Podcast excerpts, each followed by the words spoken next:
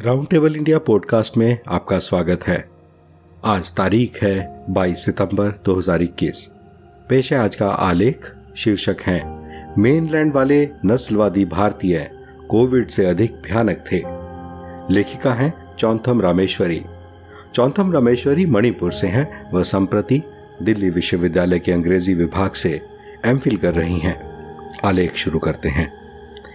मेरे फ़ोन में रात के नौ बजकर इक्कीस मिनट का समय दर्ज है, जिसमें मेरी पसंदीदा टी शर्ट की पहली फ़ोटो है, जो दरअसल अब एक बदनसीब टी शर्ट है। इसके गले और सीने के हिस्से पर तंबाकू वाले पान के थूक की परत जम गई है, जिसे एक तीखी गंध आ रही है।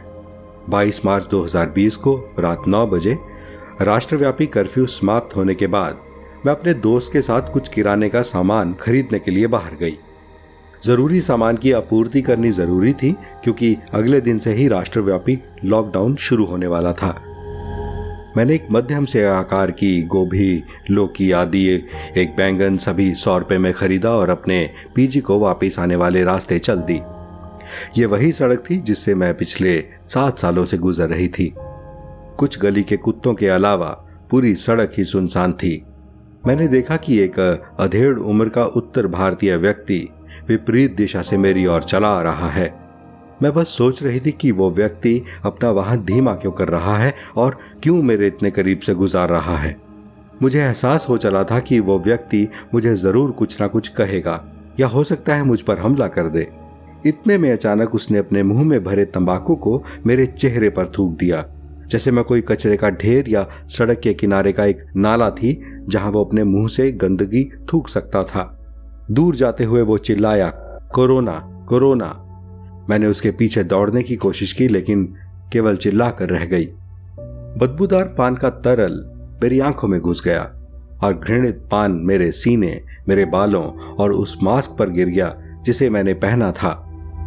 उसने अपने वाहन को नहीं रोका, पीछे मुड़कर नहीं देखा और ऐसे चलता चला गया जैसे कुछ हुआ ही ना हो। वहाँ आसपास कोई नहीं था और अगर कोई होता भी तो मुझे इन मेनलैंड भारतीयों से किसी भी तरह की मदद की उम्मीद नहीं थी, सिवाय इसके कि कोई एक करुणा का शब्द बोल दे।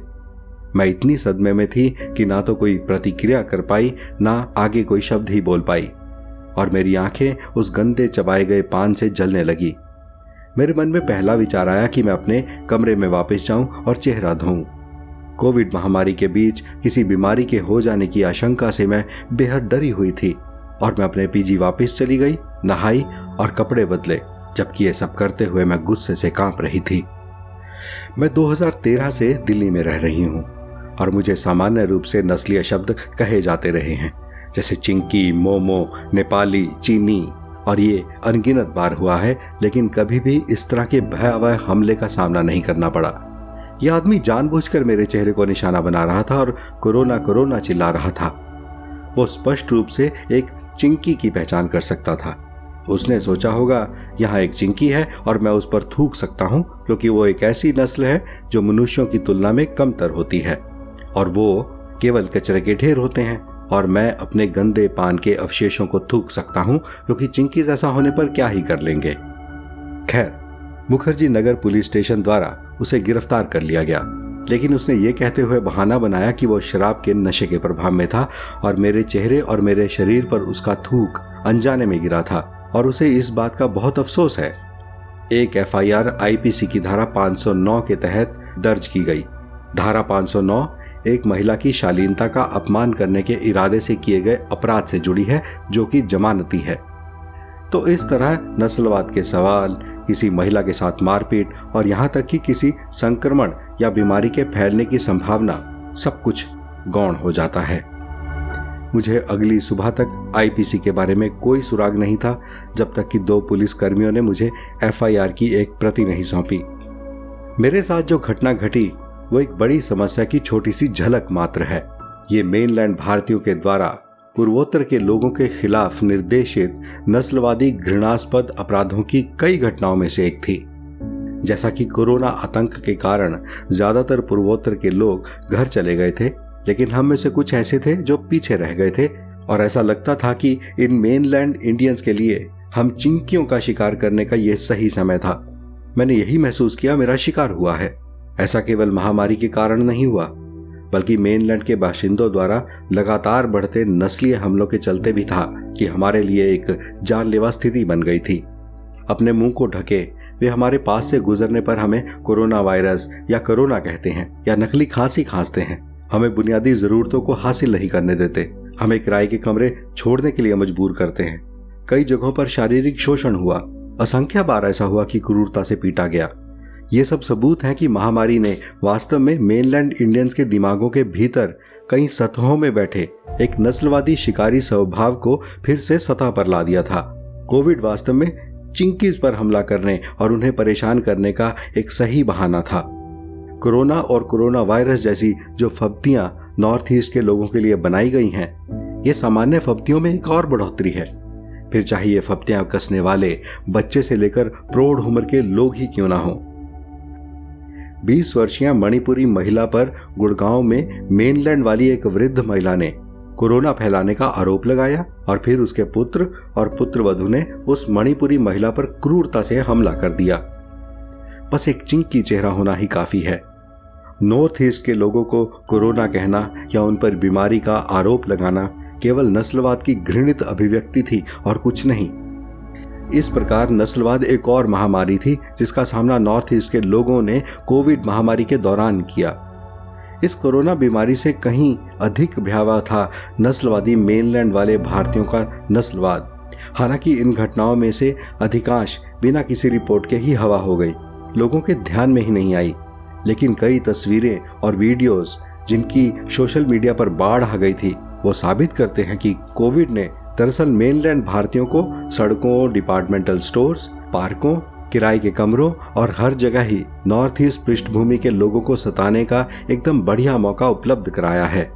महामारी के कारण पैदा हुई सामूहिक घबराहट से भी कहीं ज़्यादा नस्लवाद की लगातार बढ़ती घटनाओं के कारण एक भय मनोविकृति पैदा हो गई और ये एक बड़ा कारण बना। भारत के प्रमुख शहरों से हज़ारों पूर्वोत्तर के लोगों के बड़े पैमाने पर पलायन का। मुख्य भूमि के लोगों द्वारा नॉर्थ ईस्ट के लोगों की पहचान पर सवाल उठाने की प्रवृत्ति जो आम ही पाई जाती थी, कई घटनाओं के चलते बढ़ने लगी।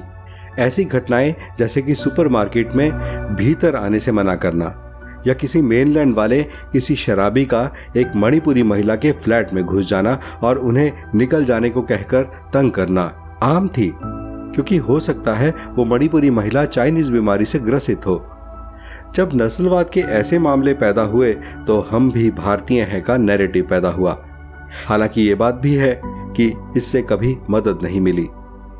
नस्लवाद के असली मुद्दे को संबोधित करने की बजाय मेनलैंड भारतीय पत्रकारों, जो नस्लवाद को समझने का जरा भी प्रयास नहीं करते, बल्कि बार बार ये बेकार नैरेटिव थोपने में जरा संकोच नहीं करते कि नॉर्थ ईस्ट के लोग भी भारतीय हैं।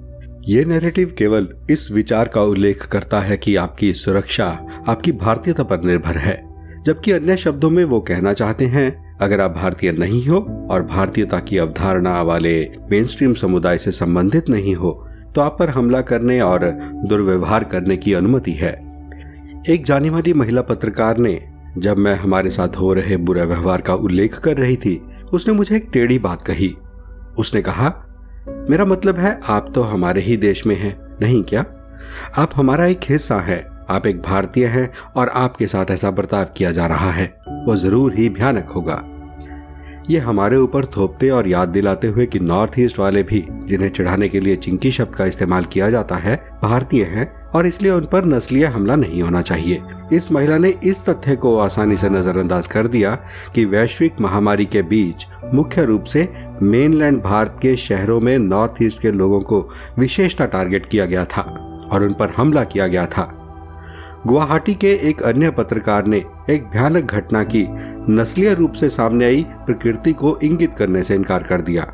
इसके बजाय उसने इसे प्रोफाइलिंग कहा और कहा कि कोरोना कहा जाने के पीछे शायद इसका चीनी कनेक्शन रहा होगा। मेरे खुद के अनुभवों के चलते मुझे महसूस हुआ कि मुझे अकादमिक सर्कल में एक और निराशाजनक वास्तविकता को उजागर करना है। वो ये कि इंक्लूजन यानी समावेश करने की समग्र भावना पर मेनलैंड इंडियंस विद्वान बड़ा गर्व करते हैं और अकादमिक स्थानों में नाटकीय रूप से इसका दिखावा करते हैं।